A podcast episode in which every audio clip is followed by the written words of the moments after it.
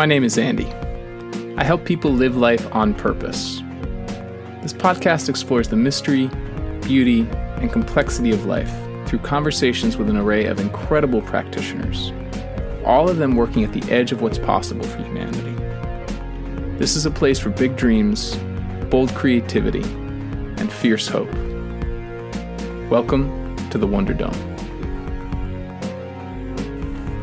If you're inspired by this conversation and you'd like to see it reach more people, you can help the Wonder Dome take flight by sharing it with friends and colleagues, subscribing, giving us a high star rating, and best of all, leaving a glowing review. If you'd like to go even further, consider becoming a monthly supporter. You'll help me keep the lights on and support a wide range of charitable causes. You can learn more at mindfulcreative.coach. Thanks in advance for helping us inspire the world. My guest today is Amy Elizabeth Fox. Amy is the CEO and co founder of Mobius Executive Leadership. And it's safe to say that the work I do in the world uh, at Konu and my private coaching practice might not be possible, certainly would not be as enriched and as robust if not for the work of Mobius in our field. Um, Mobius has has drawn upon and woven together an incredibly rich and deep intellectual, spiritual heritage for how change happens in individuals and groups and across organizations, and uh, has done so in a way that really runs, at least in my experience, runs counter to a lot of the business as usual wisdom for how to create groups that are productive and effective, um, which essentially, in a nutshell, if I had to summarize, is, the approach of accountability. To assume that people will not do things unless you are watching them closely, and then to watch them closely until they do them, which is ultimately a fear based approach to leadership and management, and one that can be deeply traumatizing in a world that's hurting. And, and that's one of the biggest core insights in the heritage that Mobius draws upon is the understanding that we live in a world that's hurting. That uh, we need to be informed, we need to be trauma informed, which means to understand the way that trauma lives in us, lives in our bodies, lives in our, our groups, lives in our organizations, and the way that it inhibits us. And this really uh, has come to life in their latest offering to the world, which is a trauma informed coach training program. And that program, which is live, if you're a coach, it's something you can apply to and enroll in. Um, this this serves as the, the sort of scaffold for our conversation today. Uh, and it really opens up the doorway into an understanding of what becomes possible for people when we meet our trauma with compassion and love, when we heal from it, and when we access the creativity and the aliveness that's present when the trauma gets unfrozen and when healing starts to happen and when energy starts to move. And the headline here, one of the many headlines, but one I want to underline is that the very outcomes we say we want productivity, efficiency, innovation, creativity that we don't seem to get consistently or at all are available when organizations recognize that healing is part of leadership and that uh, practitioners like myself can contribute to that. Certainly not do it all on our own, but can contribute to that. So, this conversation is wonderfully rich and enjoyable for me. It's been a long time coming. Amy and I actually recorded a prior conversation that, for a variety of reasons, we haven't released yet. It may still see the light of day, but we decided that we wanted to make sure that this one got out because it speaks so fully to the work that Mobius does in the world and the work more broadly that that uh, I see myself doing in the world and inviting others to do. And, and it was really fun to be in that flow with Amy. So without further ado, let's get settled in. and hear what Amy has for us. Hi, Amy. Welcome hey, to the Wonder Andy. Dome. Welcome back to the Wonder Dome. Thank you. I'm so so happy to be with you again. Well, yeah. What a delight. Yeah. yeah. Yeah, it's really been um it's been on our collect, you know, our shared horizon for some time and I'm really glad that I can land with you here uh, on a Friday in June uh, before you head into the Shabbat. And I'm just, yeah, very glad you're here. Thank you for having me. Yeah. Hmm. As I was, as we were sitting together before I started, we started recording. I noticed a part of me kind of getting really curious about uh, what I've been seeing you step forward into over the past year or so in the world in a really kind of clear, open-hearted way, which is which is this work of speaking to leaders and to practitioners who work with leaders about trauma and about how that shapes us and maybe cons- constrains us if we're not conscious of it from exercising leadership in a really authentic way. And i and i'm i would love to explore that with you today amy because i feel there's another part of me that feels um,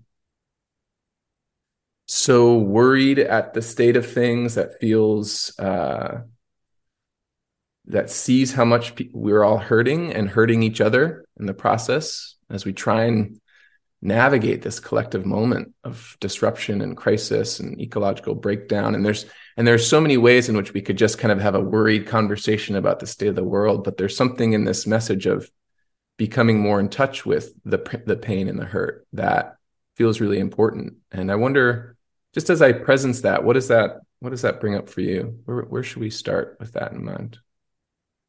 Yeah maybe i'll just andy respond with a few first thoughts and we can go mm-hmm. back and forth.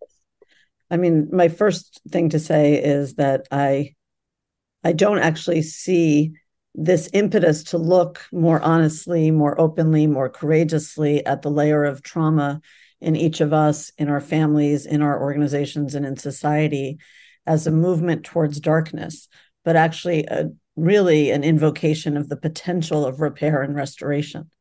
Um, so it's for me the conversation about the pervasiveness of trauma and the urgency of trauma repair and healing is almost the opposite of a conversation about worrying about what's mm. devolving or or mm. the crisis that we find ourselves in although that is part of what is creating my sense of fire for bringing this conversation forward nakedly and candidly and very bluntly um, i see it as actually a conversation about rising up to this moment as practitioners and as leaders um, to be agents of restoration and mm. part of what one could think of as a great turning in society towards um, what my teacher Thomas Hübl calls the scars in the fabric of humanity. Because mm. if if we don't make that turning towards, then we continue acting out, and the acting out, as you say, uh, is a, an enormous uh, hindrance to relation. It's an enormous hindrance to creative response to the crisis, and it's also, I believe, that unhealed trauma is the blind spot that is driving the choices that we're making to harm ourselves, harm each other, and harm the planet. Mm-hmm. So mm-hmm. I don't think there is a more central um, mandate of our generation of facilitators, healers, coaches, or leaders um, than ha- helping people to understand the symptoms that we're seeing in society or the dysfunctions that we're seeing in organizations. What's what is the root cause of those behaviors or derailers, as you called them, and what would it mean for all of us to really purposefully, intentionally, and skillfully start the slow and meticulous process of repair. Mm. Mm. So there's something that there's so much in there. I think we've just just laid the bedrock for the rest of our conversation. I, I want to lean into what you said near the start of that, which is you don't see see this work as this kind of turn towards darkness or this tor- turn towards worry and kind of this turn towards okay here are all the bad things we need to worry about that actually it's perhaps a bit counterintuitively at least for our, for the kind of culture that many of us swim in that it's a turn towards repair and restoration. And maybe you could just speak a bit about that because I, I know that there have been parts in me who are afraid of looking. Mm-hmm. And what you're really, as you said, trying to to speak to as clearly as you can is the invitation to look and and the possibilities of looking towards these blind spots that trauma produces in us. So maybe you could could you speak a bit to either how that's shown up in your own personal journey or how it shows up in the work the the moment when you sense there's an opportunity to look but also the fear of looking and how and how we hold that. How yeah, might we hold that more collectively? It's a very tender question. So let me just start by level setting what do i mean by trauma uh, I mean, any experience that's so overwhelming in that moment that we can't process it, we can't integrate it, we can't relate to it. Mm. So part of us gets frozen in time and stuck there. And that uh, zone of numbness or that zone of dissociation or that zone of um, splitting off uh, walks with us as a numb spot, let's say, mm-hmm. or as a blind spot. And could and, I just interject for one second here too? Like I, I, I some someone listening might hear this what you're saying sort of a bit metaphorically and maybe that's useful metaphorically but but the emergent research as i understand it on our physiology is that there are literally literally like spots of our body that hold the trauma and are are numb and repressed from our awareness that that this is not just a psychological that this is a this is all integrated. So you're in a way you're speaking quite literally that there are parts of us that are numbed. Is that right a hundred percent, a hundred percent true. I mean, the soma, the cells of our body, the muscles of our body hold the emotional charge of that moment. Our unconscious mind often holds the memory and details of that moment. Mm. Our uh, and our psyche holds it as a, mm-hmm. as a mm-hmm. weight. Mm-hmm. So part of the reason people are afraid is that they are relating to the turning towards that moment as if it will be an immersive reenactment or reimmersion or re-traumatization. Mm or mm-hmm. afraid to feel like whatever it was that felt overwhelming in that moment. Mm-hmm. Um, and one of the things that's happened in the maturation of the trauma field is that we now understand that to re-immerse somebody in a without you know a titration or a calibration or a attunement and relational holding and a neurological and somatic um, uh, resourcing uh, it is too overwhelming and people mm-hmm. can get overwhelmed and, and sort of disintegrated. Uh, and of course, the point of this work is never to give somebody uh, de- such a disequilibrium that they can't function. What we're trying to do, most of us that are doing this healing report, re- repair work, is to, first of all, systematically look at the micro behaviors and macro addictions that all of us use in order to sustain that numbing right? Hmm. so one of the conversations we have with executives are assuming you can't tolerate your full emotional experience which is sort of universally true for all of us or you tell yourself that to feel your feelings live and emergently would be overwhelming mm-hmm. and swamping.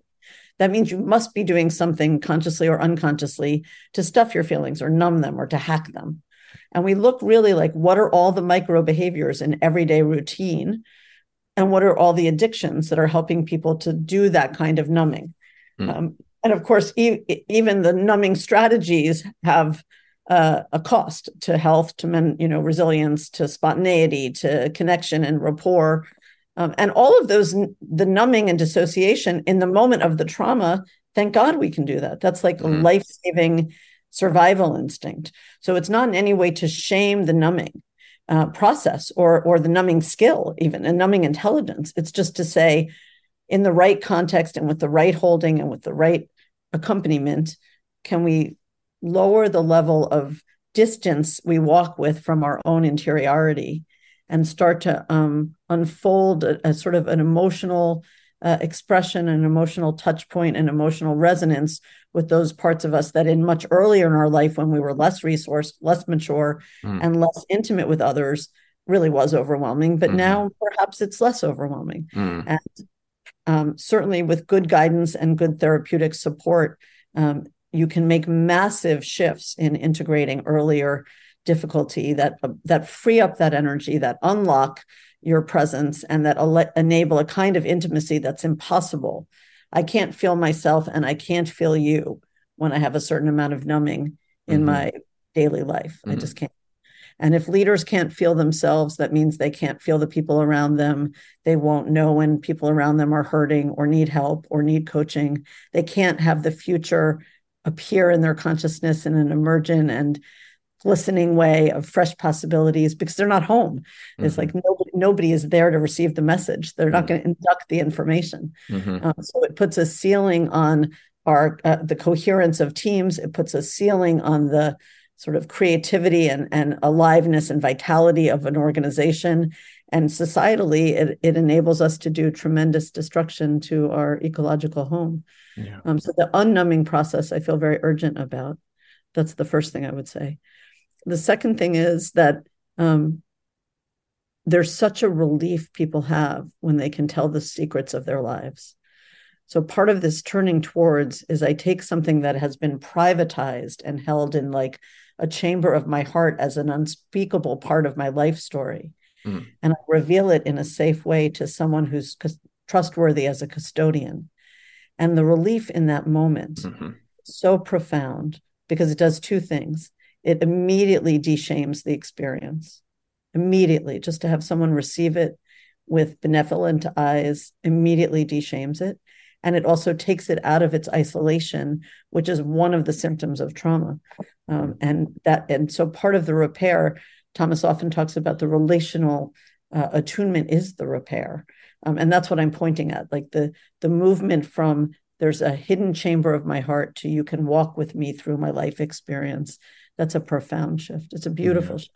It's a poignant shift. Yeah. I really appreciate you underlining that because there's a there's a sort of story I've heard myself tell and I've heard others talk about, which is that there's there's this sort of healing waiting somewhere down the road, um, but it's going to be this arduous journey into into un, unknowing and you're gonna you're gonna have to be really vulnerable and give up a lot and and it's gonna be scary. And in a way i can like in a way we're talking about the truth of that that it can that you could actually go back into the trauma and get overwhelmed by it if not if you're not in the right context with the right care and attention. But what i'm hearing you say in this relational piece is that actually the whole journey could be for some for some people the whole journey of healing could be the journey from i i have this hidden pain in me to i'm showing this pain to you. And and if if that pain is received and by someone else lovingly without judgment that in a way the, the healing is done. In a way like there's something about that that distance can be crossed in a in a moment in the right setting that it doesn't necessarily have to be this journey of years and years of therapy and all the kind of sort of things that we talk about. Sort of think, a, a, a, both I and I, both, I think it's both and Andy that's right. Yeah. I think I think there are aspects of the healing process that are immediate and profound one of them is the move from keeping things secret to speaking them. One of them is holding it by yourself in an overwhelmed system that can't hold it to having it held in uh, companionship and in ideally in my view in collective mm-hmm. um, so i prefer to do this work in groups because you know we're not supposed to hold our pain alone that that's a that's a bizarre um, primacy our culture puts on independence and autonomy and what we call quote resilience really what that means is I, we've denuded community as a natural form of relations so profoundly that we don't remember that we're supposed to walk interdependently. Mm-hmm. We're supposed to need each other and we're supposed to give generous support to one another. So, just the move from isolation to collective is also a moment of repair. Mm-hmm. And then there's the slow and painstaking and sometimes very, very difficult process of reintegrating the emotional experience, the neurological experience, and the relational hurt that happens in whatever the trauma was, whether it was a trauma of an incident or an absence of some kind of attunement or holding or attachment. All of that is tough terrain. So I, I don't want mm-hmm. anything I would say to suggest that this is a, a sort of an immediate miraculous therapeutic process. It's miraculous and it's arduous both.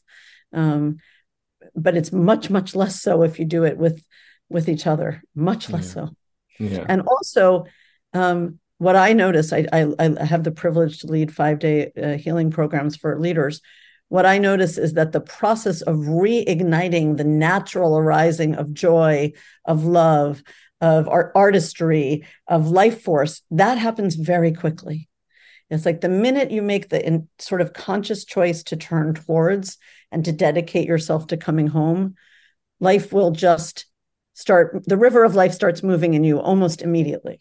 Um, so when people come in on the opening night, they barely look at each other in the eyes. They're shaking hands in a very formal way. They're often dressed very formally. There's a lot of shielding in the way that they interact at hello.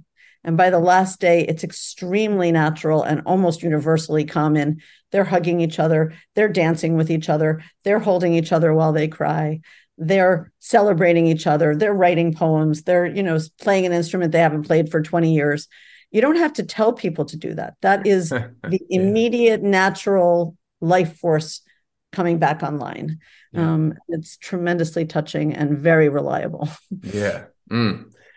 Uh, beautiful. I'm glad we're here with this because I had a, a question earlier when you were speaking to the presence that becomes possible once someone says yes to this healing journey and the way that through the lens of leadership that allows for more access to future possibilities. that allows for more kind of care of the team and of the organization and its health and well-being. It allows for more creativity and, and spontaneity in groups and teams, like all of these upsides that maybe the the part of our society that wants to know what the return on investment is, you know, it's like so clear.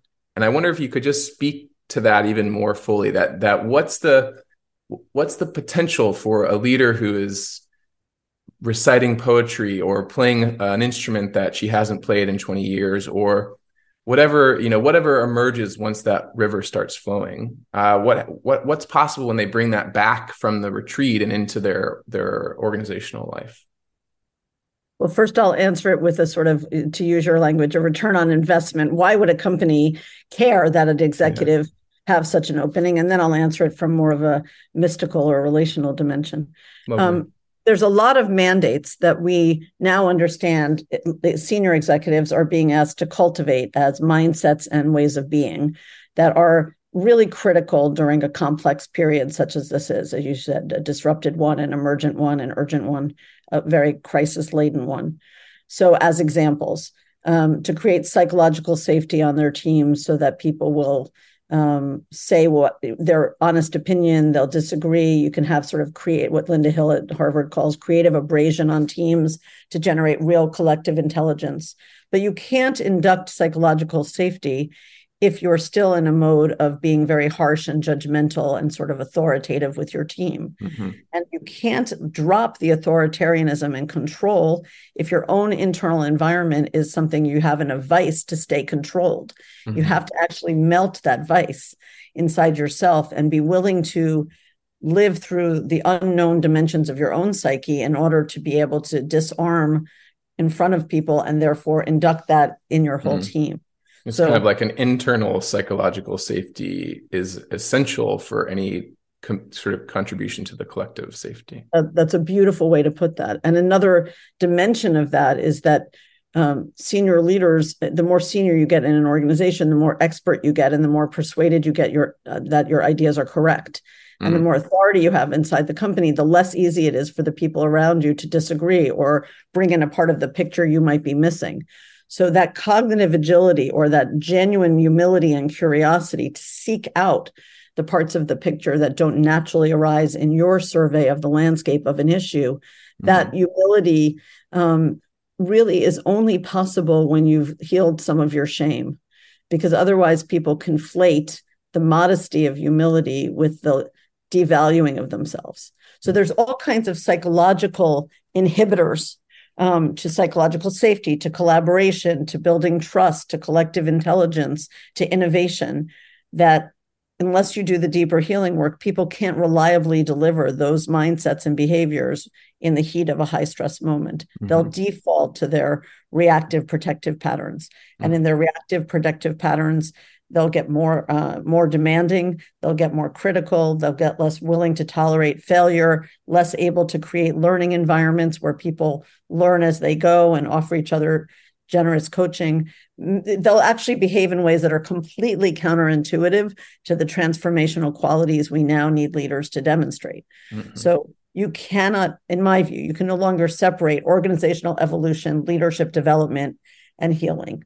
Healing is the journey people have to go on in order to act in transformational ways, mm-hmm. in alchemical ways, in mm-hmm. um, to take us into a future that mm-hmm. will look very different than what we see today.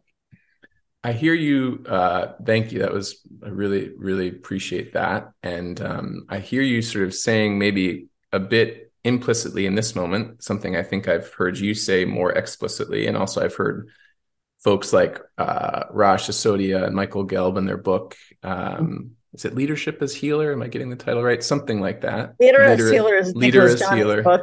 Um, oh, and that's Nicholas Janni's yeah. book, right? That's another one. Um, this sort of sense, even uh, Marty Linsky, I remember hearing him once say that like leaders, great leaders are in the business of grief counseling, that there's uh, you know, there's this this space in which leadership is actually, if you've done that healing work as a leader, then at least a large part of your role as leader, if you want to exercise leadership, is to create that potential in others, in the space, in the organization, and in, in the wider collective.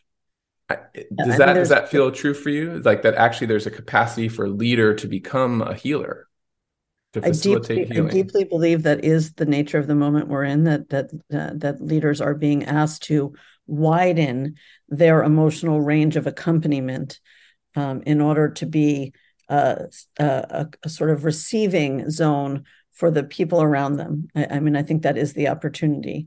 Why does Marty talk about it? Marty is a great theorist, along with Ron Heifetz and my dear friend Xander Grashow in adaptive leadership.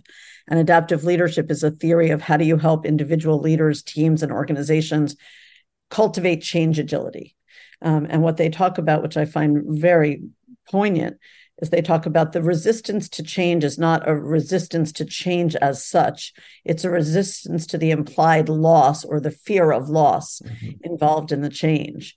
So, one of the tasks of a leader in a high change environment, which is basically everyone right now, yeah, yeah. is to differentiate um, the phase of uh, loss, which uh, Xander talks about as hospicing, right? To help mm. people let go of what is being let go of in a change process because some part of the way we operate, the existing behavioral repertoire, the existing set of assumptions, the norms of daily operation change in a change process. Of course, that's what we're trying to do.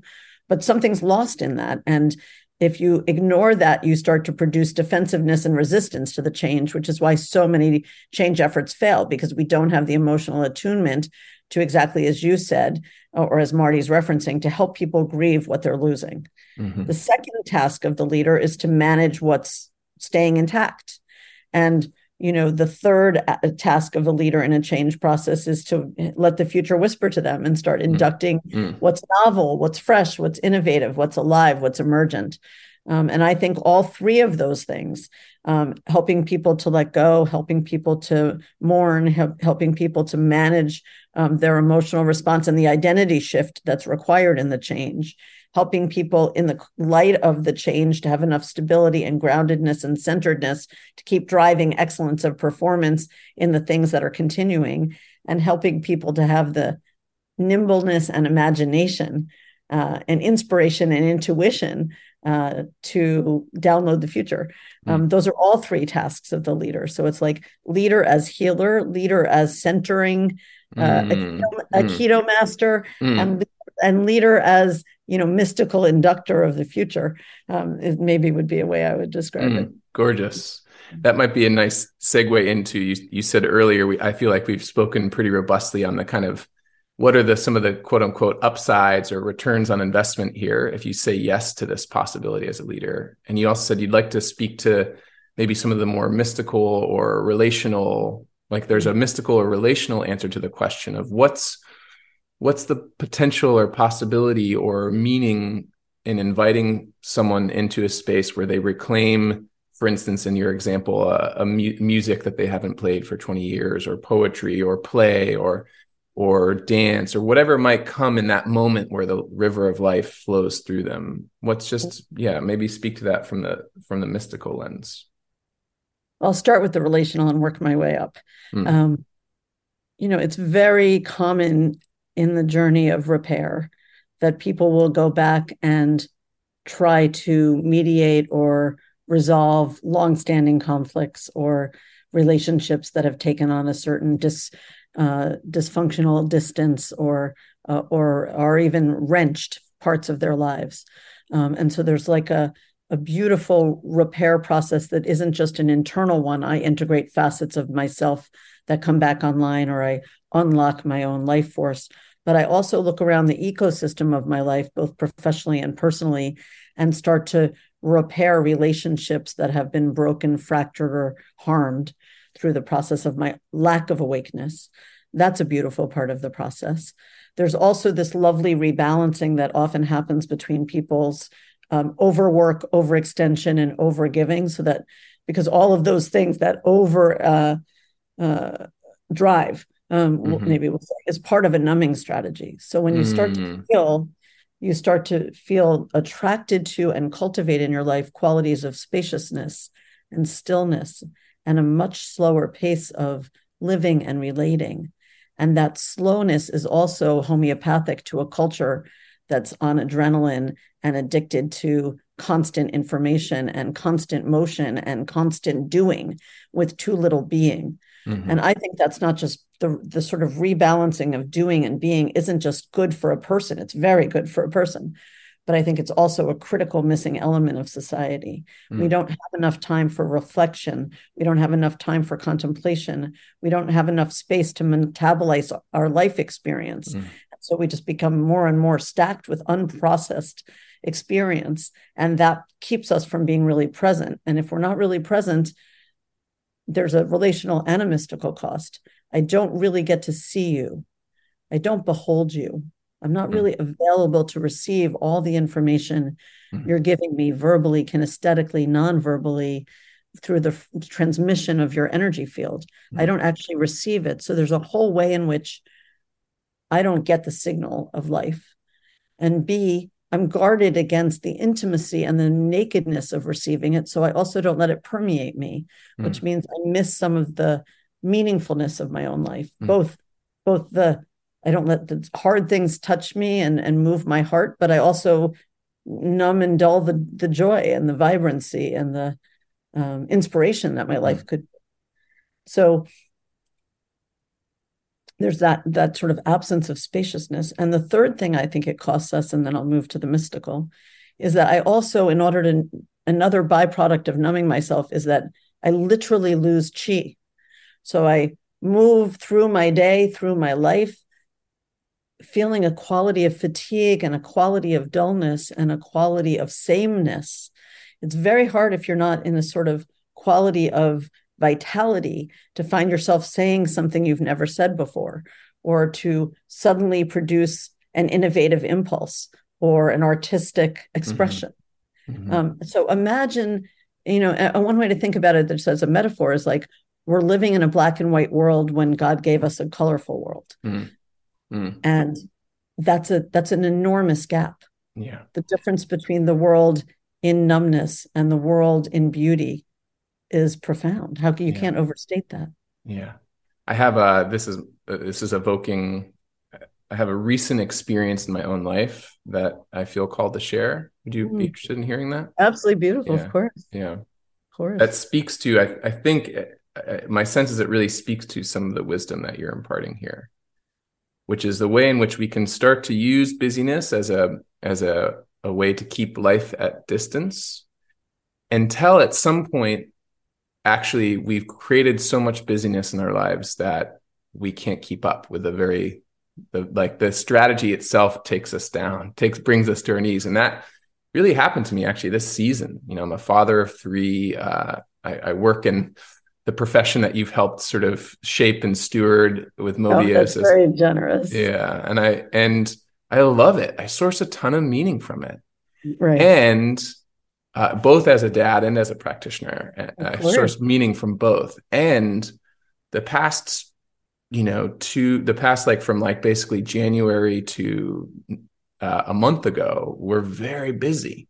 I, mm-hmm. I had a, allowed a busyness to kind of show up and my version of it was like, this is like all really important and I'm here for it and I'm of service. And, you know, I could kind of feel the parts of me that sourced meaning from all of this and created an identity around it, going, keep going, harder, harder, deeper, deeper. And I was out in San Diego maybe three or four weeks ago, about a day before I was about to facilitate a, a two day deep dive workshop with some some participants um, around some adaptive leadership work, actually. And I was sitting in an outdoor cafe near the San Diego Museum of Art, and I just was exhausted. And I heard a voice in me say, Why does any of this matter, Andy? Like, why are you facilitating? Why are you, why, like, why are you here away from your family? What are you doing? And I was like, Oh my gosh, I'm like on the edge of burnout. Hmm. Like, listen to this, this voice going, like, ask me what I'm doing. And I, and I and I might have in other moments in my life just said, "It's fine, go away, voice. Like this is important." But I said, "Okay, all right, I hear that." It's a, other parts of me a little scared to hear that voice in me because I don't identify as kind of a cynical person, but nevertheless, here was this voice, and I said, "How about this, Andy? How about we just go into the the museum and find a piece of art to sit with, just one piece of art." I don't know what it's going to be, but can we just do that even if we're not sure that anything matters? Okay, I'll do that. So I went into the museum and kind of found my way into the Southeast Asian. They have this beautiful uh, permanent exhibit of Southeast Asian art, you know, just gorgeous uh, Buddhist artifacts and, and just all this really amazing stuff. And I turned a corner and there was this larger than full size, like human body of the statue of Guanyin, who is a figure in Buddhist mythology, a, a kind of uh, expression of compassion. She embodies compassionate spirit. And I'll maybe put a picture in the show notes for people who are listening, but she just had this expression. Whoever carved this figure was this like almost smile, but not quite.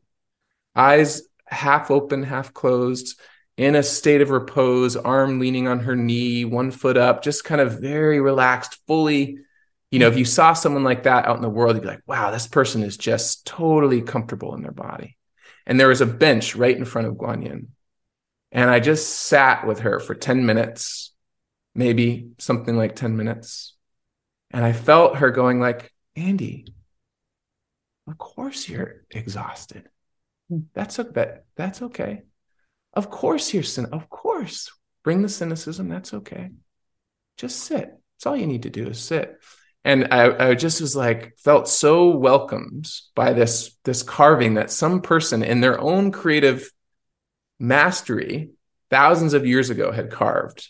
I felt mm. so welcomed in the presence of that. A group of school children walked by me and i just like she was like of course the kids are walking by. Let them walk by. And i stayed with my eyes closed and they all got really quiet.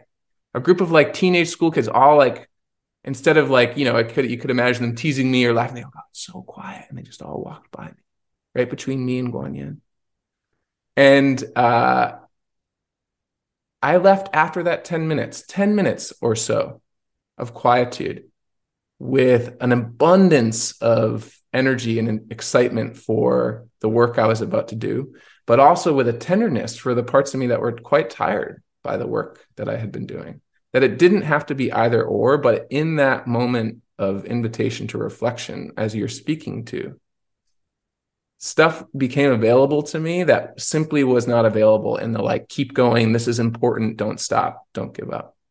So it feels really good to tell this out loud and thanks for creating the space for it. It's such a dimensional exquisite story andy. I want to just reflect back to a few of the threads if i could. Yeah please.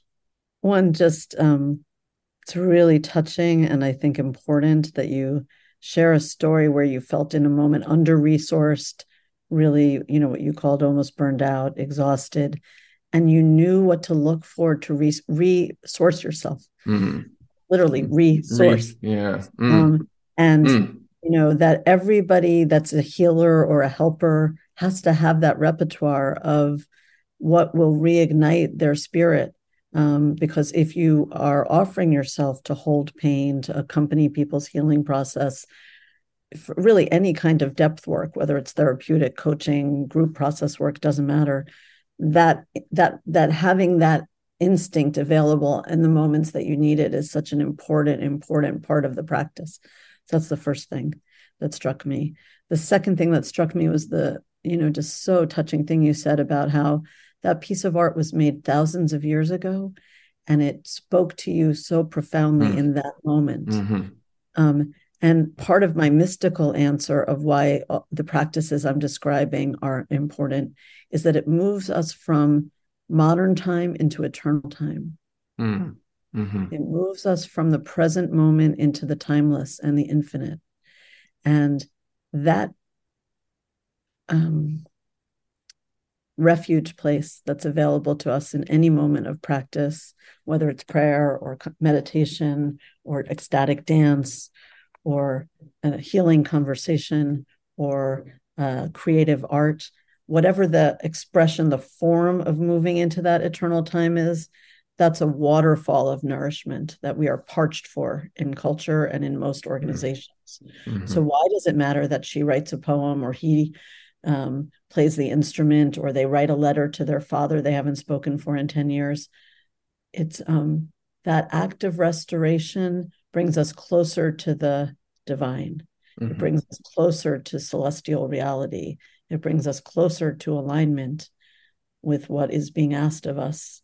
Um, and that will create a world of more harmony, more sanity, more compassion, as you said, um, more of many things that we crave more inclusion, more belonging, more opportunity to express what's unique about you.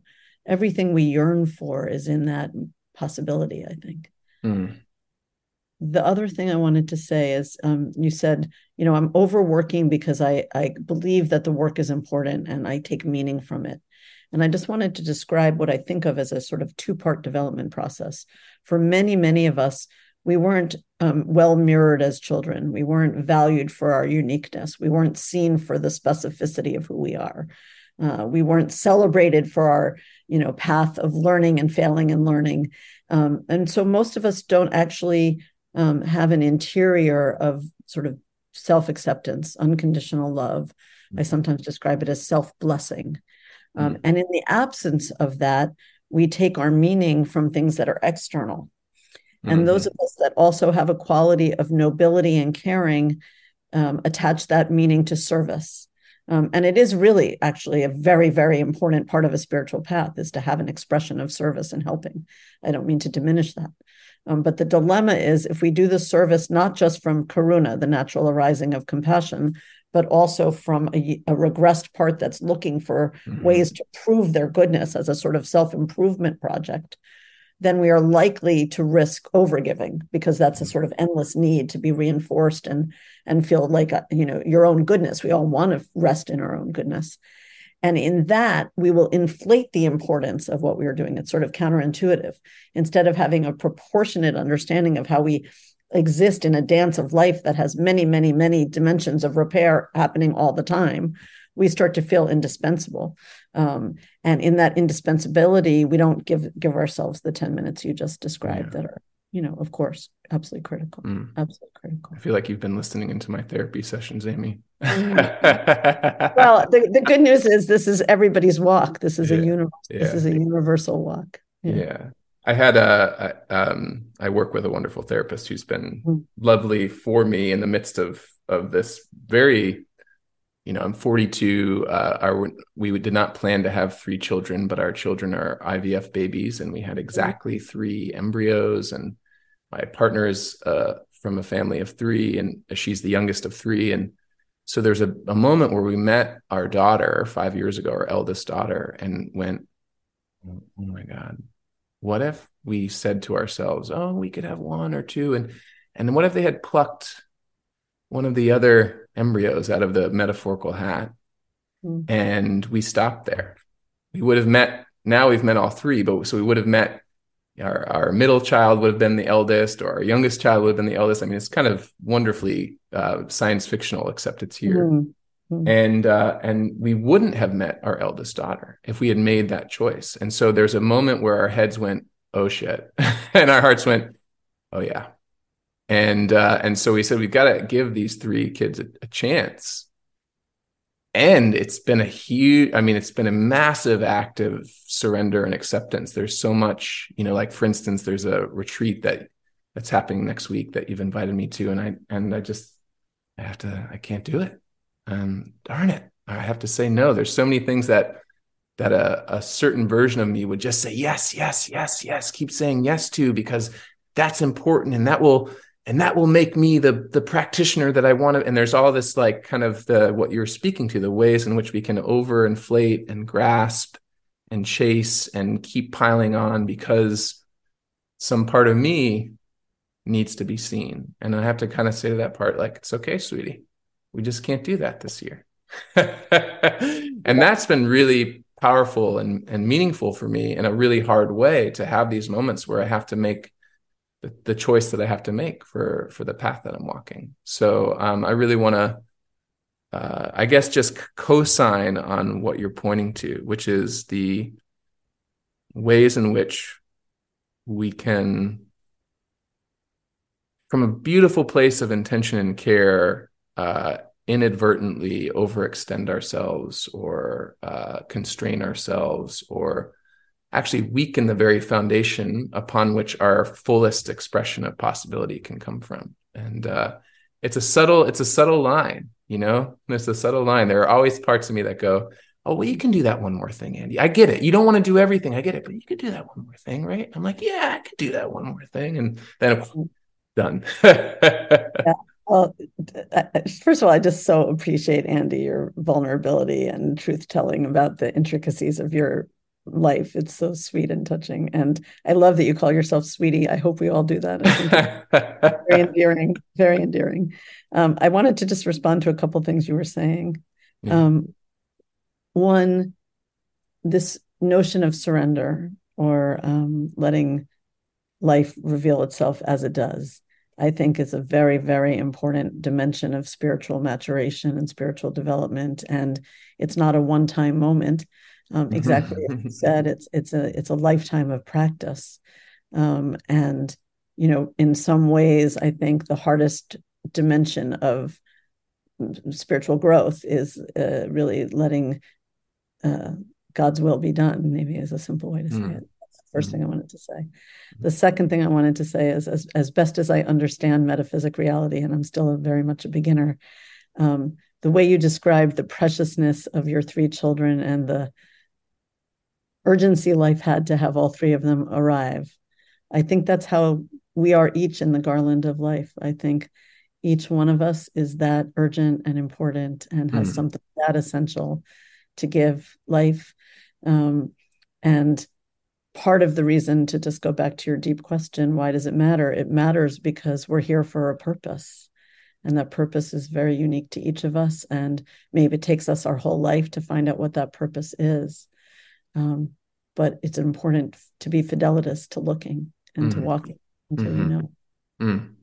thank you for saying that yeah i really felt a lot of relaxation in my body as you pointed to that i mean uh, recently a colleague of me shared with me a way that they they resource resource themselves is to remind themselves that inclusive of themselves that the room they're walking into every single person in that room was a baby every single yeah. one of them yeah. and that those those children in us those children that we were hold some something essential about who both who we are and who we might become should we say yes to that invitation you've just made that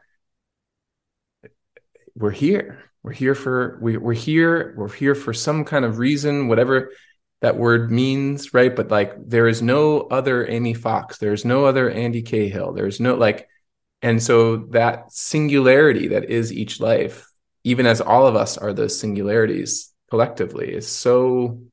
Yeah, that's it. It was just there was my daughter, and I said, "What if we had said no to you?" So the, the interesting no? question the interesting question for all of us is where are we saying no to our own life path and our mm-hmm. own life force and mm-hmm. you know our own life destiny would be a question mm.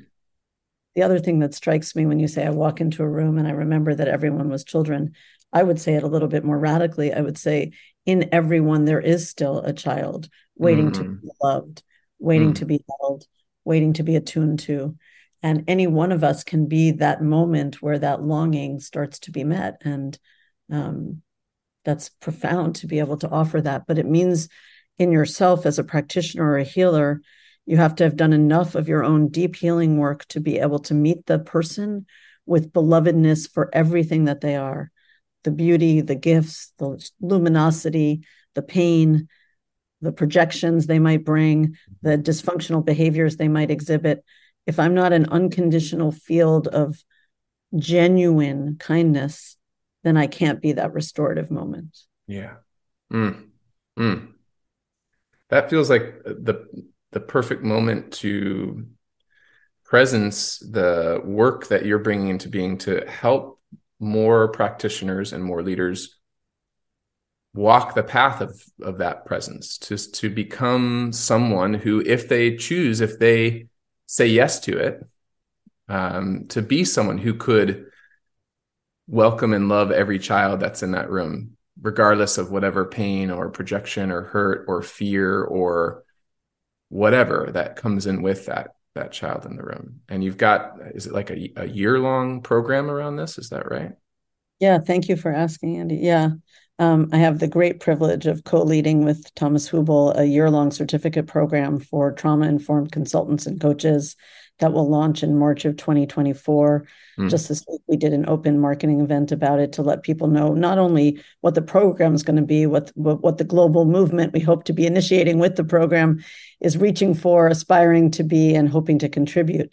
Um, and we're accepting applications right now from practitioners. And exactly as you said, the program is really designed in two parts. Um, one part is to help people do their own healing work. Um, many, many practitioners have done some cultivation of their inner life, but often they haven't done the kind of level of trauma work and shadow work that we're hoping to conduct in our uh, in person first forum.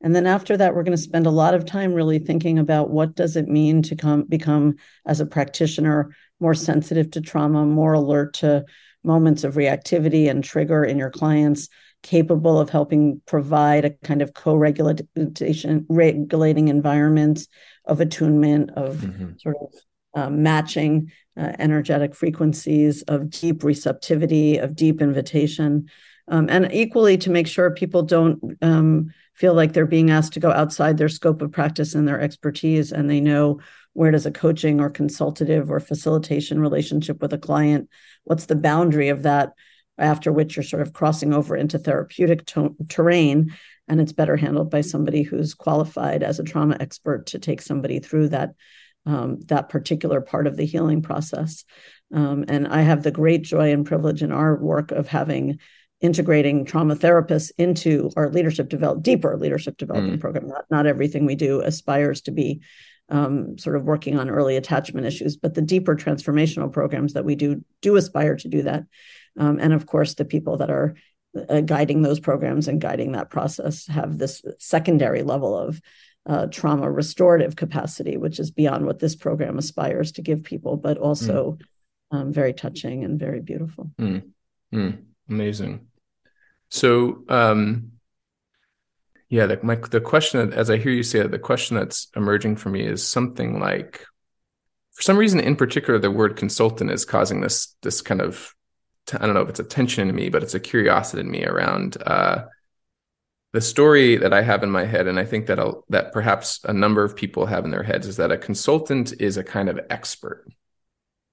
I think this is maybe the this also for many people is, is, true about coaches that the story is like the coach is the one with the game plan and if you just follow their their 10 steps you're going to achieve success and i think that narrative has really softened and opened quite a lot at least as far as i can tell as a coach but i still hear that story around consulting that like i'm going to come in and give you the stack of recommendations and you shall go forth and implement them. And my sort of expertise and armor doesn't ever come off. Like that's the point of what you're hiring me for. And i wonder if you could just speak to like if i'm a consultant who's getting curious about this stuff what what does a trauma informed consultation look like? What does it mean for me to go into an organization and be aware of and track for those layers of organizational life as i try and understand and consult and support yeah, I mean, I think a lot of traditional consulting has been a matter of providing expertise and data analysis and sort of uh, giving information at the pattern level of predictively of what's coming or what's happening yeah. in the industry all of that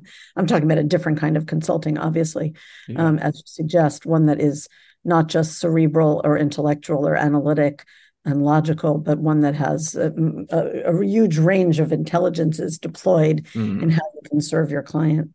Um, I actually think that because I believe so many of the organizational and business derailers live in the terrain of uh, emotional stuckness, emotional um, absence, and relational um, mm, ill attunement, maybe I'll say. Mm. Mm-hmm. Missed communication, poor communication, mm-hmm. reactive conversation, stuck polarization. Because I diagnose the circumstances of organizational dysfunction as I do, I think the future of consulting means I, I can give you my expertise, but I can also lend myself in skillful ways to helping the organizational culture and the fabric of interaction and the nature of the leadership of that organization to evolve and to mature and to mm-hmm. expand. Mm-hmm. And that in doing that, we're going to unlock a, a tremendous change in organizational design and collaborative process in collective intelligence it, it has in real implications for how we think about how organizations will operate, what will be the default assumption. Just to use a very concrete example, Andy, to close this answer to this question. I really think that the notion that your personal life is meant to be completely devoid from your work life is a trauma symptom that is utterly artificial.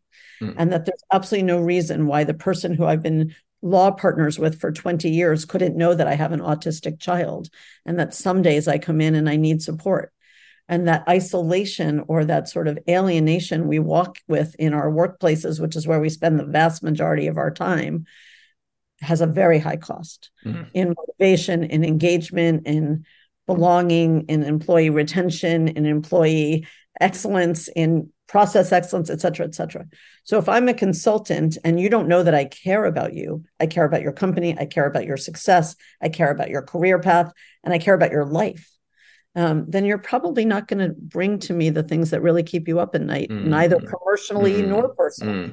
Mm-hmm. There's a whole range of conversations you won't entrust to me.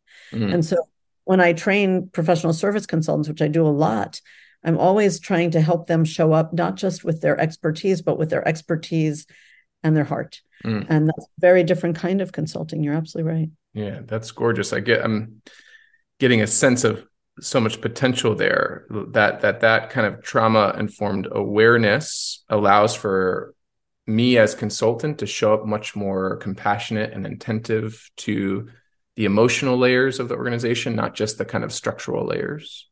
And if i have the right language i can lean on the intellectual still lean on the intellectual expert part of myself to provide uh, let's say like a map uh, oh here oh here's the here's a way of thinking about this stuckness you all are feeling and and that's becomes, like it just becomes a much more accurate and dimensional map. Yeah. Um, you're absolutely right. Of course you're not taking out the analytic. You're coupling the analytic with the intuitive. You're coupling the problem solving with the relational repair. Um, and then your solution is actually much more likely to stick. Yeah. Um, yeah. That's really exciting stuff. I love uh, i love that you're actively bringing this into the the consultative word, world because it is yeah at least again my own story is there's so much ways in which it has actively attempted to divest itself. Not only will i not have the conversation with you that i really need to have because i don't trust you as consultant but i as consultant don't don't trust myself or don't value that layer of the organizational life because i've it's all it's all about structure or whatever that kind of you know framework is. And you're sort of saying no it's both and. Don't yeah, leave that behind, but bring it in more deeply, rooted in the heart, rooted in the experience. Yeah. I mean, we could say going back full circle to where we began, because there is so vast an amount of trauma, both in the business world and in those consulting to the business world. We have created organizations and consulting practices historically that are anti intimacy, anti body, anti emotion, anti spirit, and anti relationship. Mm. I think that will just no longer be acceptable. I think we're up against so much what they call VUCA volatility, ambiguity, complexity. The demands on leaders and those that help leaders are going to require us to move in the direction of this greater wholeness. It's mm. just it's not going to be possible to do it without that. And AI, by the way, will make just providing information and data sets not that relevant. It's not going to be the kind of help people are reaching for. Mm-hmm. Mm. Mm. Yeah, I, I want to just share that uh, although the, that I began by naming some parts of me that are worried about the kind of volatility and uncertainty and, and complexity that we're in and the crises that we're in. That that worry is there, and I'm not trying to make it go away. I want it to be here.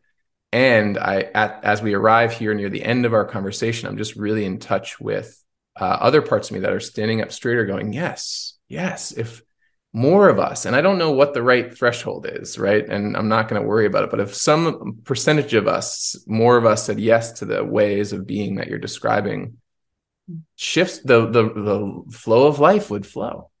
And that actually that would be enough if we could have let that, if more of us could let that flow of life flow would be really, really powerful. So I'm noticing hope in me. I'm noticing a kind of rootedness in me. And I really want to just thank you for that. No, that's really touching. A couple things came to me while you were talking. One is just we're really talking about a journey uh, that's often characterized as sort of the movement from fear to love. And that's an individual healing journey, that's a family's healing journey, that's a collective healing journey, and it's an organizational journey. Mm-hmm. Um, and really, uh, what I hope, and, and, it thrills me that people would find it inspiring or galvanizing or sort of a call to action. I'm really inviting all of us as practitioners and as leaders to be part of that movement. Mm-hmm. That's the first thing I mm-hmm. wanted to say. The second thing that struck me when you were talking, Andy, is just it is the moment where we're moving from a split between sort of the world of matter and the world of spirit into a fusion of those two. Um, and what we're describing is a sort of re soulful or a re um, uh, uh, kindling of the soul of business. Um, and I find that, you know, very thrilling. Yeah. Mm. And mm. very hopeful, very mm. hopeful. Mm. Gorgeous. We've arrived at a, just about at our time boundary. That feels like a perfect. It always goes so fast when we're talking. it, it really so does. Delicious. Really, it's delicious. Yeah. Yeah. yeah. Thank you very much. Thank yeah. you, Amy. Thank you. Um, I feel complete. Is there anything else that uh, you want to speak to before we close today? Um, yeah, maybe just to close with a prayer that mm. mm-hmm. however people choose to lend themselves their gifts, their calling, their time to this journey of restoration and repair, may it be blessed, may it be sufficient, and may it bring them a great sense of peace. Mm-hmm. mm-hmm. Beautiful. Hmm. Thanks, Amy. Really appreciate you.